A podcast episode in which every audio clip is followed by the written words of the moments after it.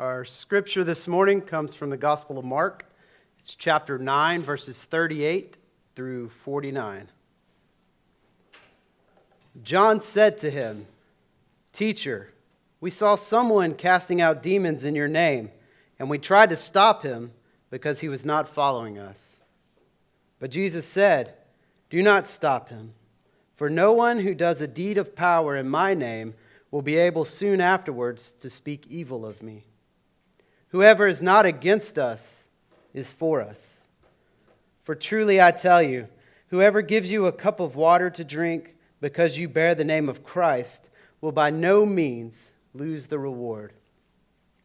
If any of you put a stumbling block before one of these little ones who believe in me, it would be better for you if a great millstone were hung around your neck and you were thrown into the sea. If your hand causes you to stumble, cut it off. It is better for you to enter life maimed than to have two hands and go to hell, to the unquenchable fire. And if your foot causes you to stumble, cut it off. It is better for you to enter life lame than to have two feet and to be thrown into hell. And if your eye causes you to stumble, tear it out. It is better for you to enter the kingdom of God with one eye than to have two eyes and to be thrown into hell, where the worm never dies and the fire is never quenched. For everyone will be salted with fire. Salt is good, but if salt has lost its saltiness, how can you season it? Have salt in yourselves and be at peace with one another. The word of God for the people of God. God. Let's pray.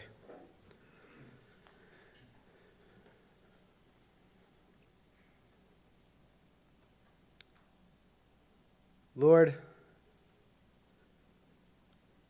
we come to you this morning thankful for the opportunity to gather. We know that you are here. We felt your presence. We ask that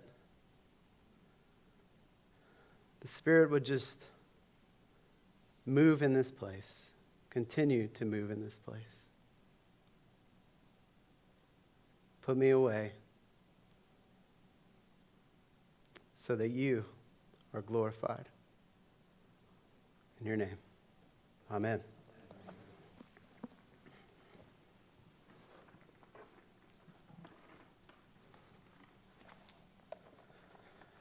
In the fall of 2013, I accepted a position as a part time youth director at Cornelia United Methodist Church in Cornelia, Georgia. It was a new school year, it was a new ministry setting with new students. It was a good setup because my day job was assisting with an individual with mental disabilities. I had been working with him for over a decade. And um, it took me into his home, and it often would take me into the school with him as well. The county that this church was in, Habersham County, only has one high school. And so I would see my students throughout the day, the youth from church. And so it was nice to be able to interact with them in the hall in the mornings and in the afternoons. Things were going really well. We had a booming midweek program. We had a great Sunday evening program. It was well attended. I was a little bit nervous once football season started because we had several athletes in our youth group. We also had several members of the marching band. But to my surprise, they continued to be faithful to our program. A couple months go by. Thanksgiving break happens. And then I noticed a big dip in our attendance. I thought, well, maybe it's just the first couple of weeks. We're nearing Christmas, and there's, the involvement was still dwindling. So I passed one of the students in the hall and I stopped her and I said, Hey, Adrian, I haven't seen you at church in a while. What's going on? And she was like, Oh, don't worry. I'm volunteering for Camp Agape this summer. Camp Agape was a camp that I was familiar with. When I was in high school, I was the music director for the camp. I got recruited by students from the Baptist church across the street from ours, First Baptist Cornelia.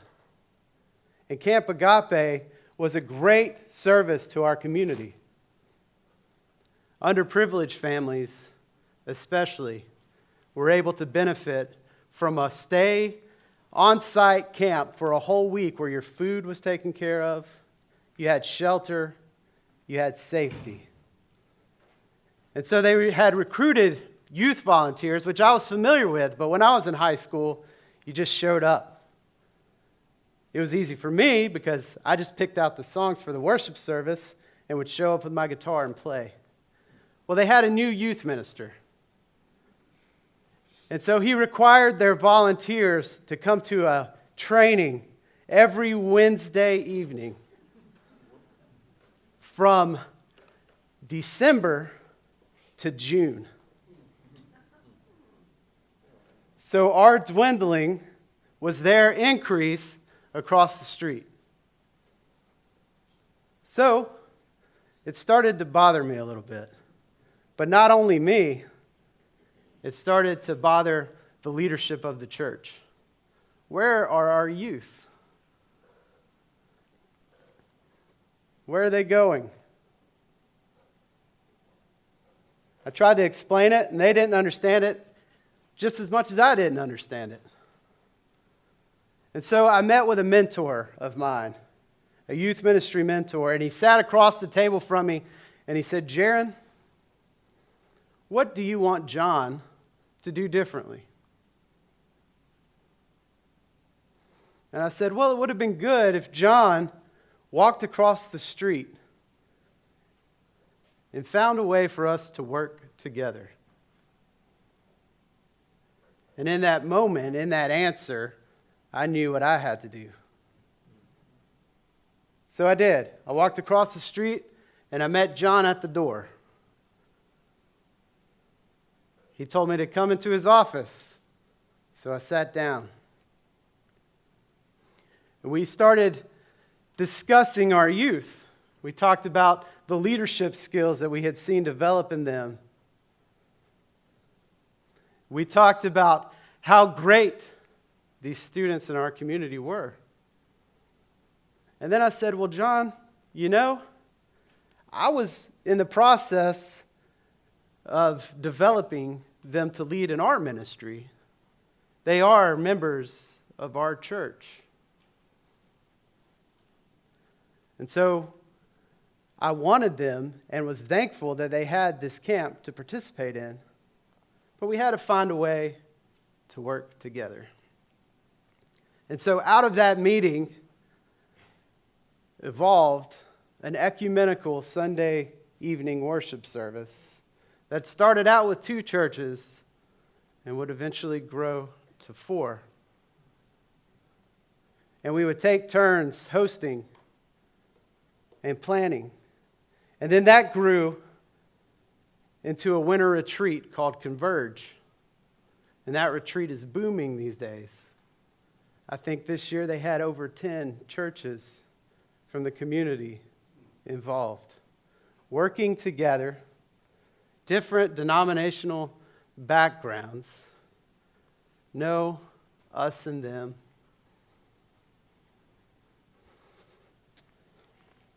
In the church, we love to protect what we perceive to be ours. In actuality, we are entrusted to invest in the faith development and health of all who pass through our doors. And it is not only how we show hospitality to those who walk through our doors, but also those who walk out of them. You see, Christian hospitality isn't about what happens in here, it's a lifestyle.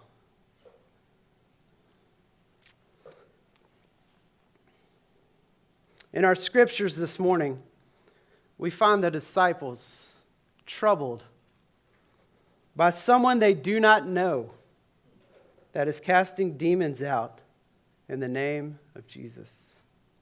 The assumption was that this person was not with them. I have titled today's message Credentials because the disciples were hung up on credentials. They misunderstand them, and we still do today. The author of Mark writes that Jesus said, Whoever is not against us is for us. The passage concludes with a warning not to lose saltiness. To have salt in yourselves and be at peace with everyone should be a familiar statement for us as our ministry theme for the year Blessed are the peacemakers. It's been in our sermons the last few months, a staple. And more importantly, we have been focusing on what unites us rather than what separates. That is what we see Jesus focusing on here. When we focus on who is in and who is out, we can unintentionally be a stumbling block for others. According to what we read in Mark, it is better to drown in the sea than to cause a believer to stumble. Jeff shared this photo with me from one of his trips to Israel. This is where Jesus was in this passage in Capernaum. This is where millstones were made. In the background is the Sea of Galilee. Do you see what Jesus did here? The language used in this passage is little children. According to the Wesley one volume commentary, this is a logical linkage to surrounding material, where Jesus welcomes the little children and the disciples, hindering of people's bringing children to Jesus. According to that commentary, Jesus is harshly condemning anyone who inhibits the discipleship growth of another follower, no matter the age, ethnicity, or social status. The graphic illustration of having a millstone tied around one's neck and cast into the sea is a reference that the disciples would have known. According to William Lane's commentary on the Gospel of Mark, this graphic reference refers to punishment inflicted by the Romans in Galilee on some of the leaders of the insurrection under the early zealot leader, Judas the Galilean. The further examples that Jesus uses for this lesson describe one who is responsible for their own actions. According to Lane's commentary, these members of the body, if the hand causes to sin, for example, belong to realism of Jewish thought. Further, the commentary states that the radical demand that a hand or foot be removed and an eye plucked out if they expose one to danger of final rejection juxtaposes the relative value of physical life with the absolute value of life which is bestowed by God alone. Jesus is pointing the disciples to kingdom thinking, where there will no longer be us and them. Who is in or who is out? No denominations, no factions just the presence and the peace of Christ. Our passage today follows a passage where the author describes an argument between the disciples about who is the greatest among them. This discussion reveals that the disciples still have some growing to do in their understanding of who Christ is and their understanding of the kingdom of God. It's upside down, where the last shall be first. Like the disciples, we want to be first too. The church has a great responsibility to go out into all the world and share the transformative hope of the good news of Christ Jesus. Our passage today reveals that someone was experiencing a fruitful ministry in the name of Jesus. The disciples did not know the person, and so they thought they would exercise their perceived authority. The passage reveals what the mystery exorcist was able to do in the name of Jesus, but also what the disciples were unable to do in their name. They couldn't stop him. I know it's still fresh and still sensitive, but after the tornado in 2020, we were involved in response efforts in our community. Man, the response in our community, amazing. You would drive by and you would see churches handing out water to volunteers, food. It was unbelievable. And the response here at Grace, I had calls right after the tornado hit saying, I have a chainsaw, where can I be?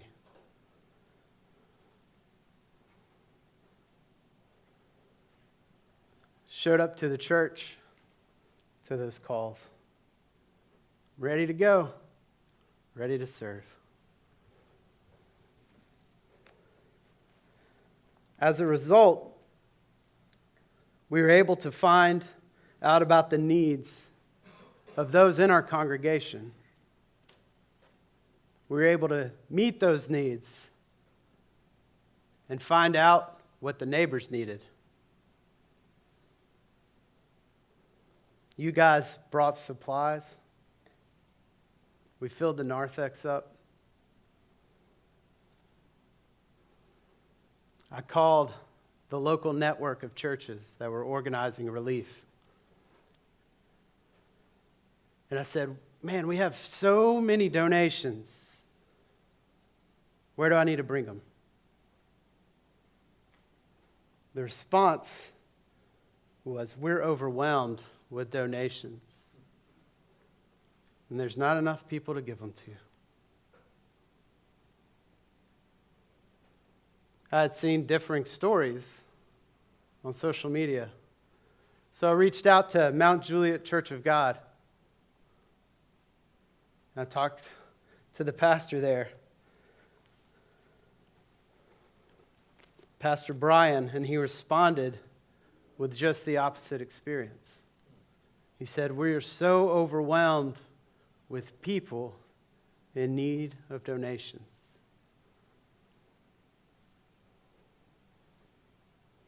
Different network of churches. Same need. So, we were able to then take our donations to Mount Juliet Church of God and help them meet the needs of the community. A funny story. Um, if you've ever spent any time with Joe Knight, you know that he can turn a joke. And we had been serving with Joe, cleaning up his neighborhood. And then a group came in a day or two later. And they said, Your yard looks pretty good. And Joe said, Yeah, the church has been here. And they said, What church? And Joe said, The Catholic Church. You know from the Apostles' Creed. but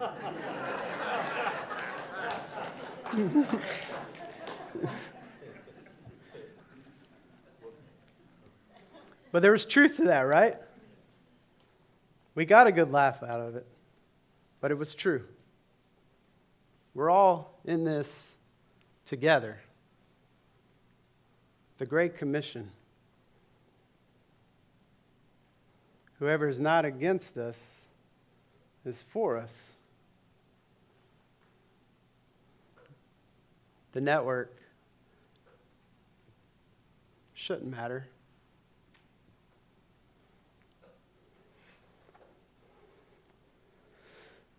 It cannot be accomplished if we believe it begins and ends with us.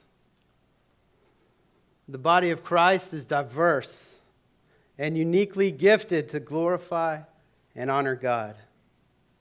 Even within the United Methodist Church, we may be able to reach someone that the church down the road cannot. Likewise, and thankfully, they are able to reach people that we are not able to reach. Therefore, we have to get out of the mindset of competition and credentials and get outside of our comfort zone, walk across the street, and ask how we might work together in spreading the good news of Christ Jesus for the transformation of the world. With Christ at the center, whoever is not against us is for us. Amen.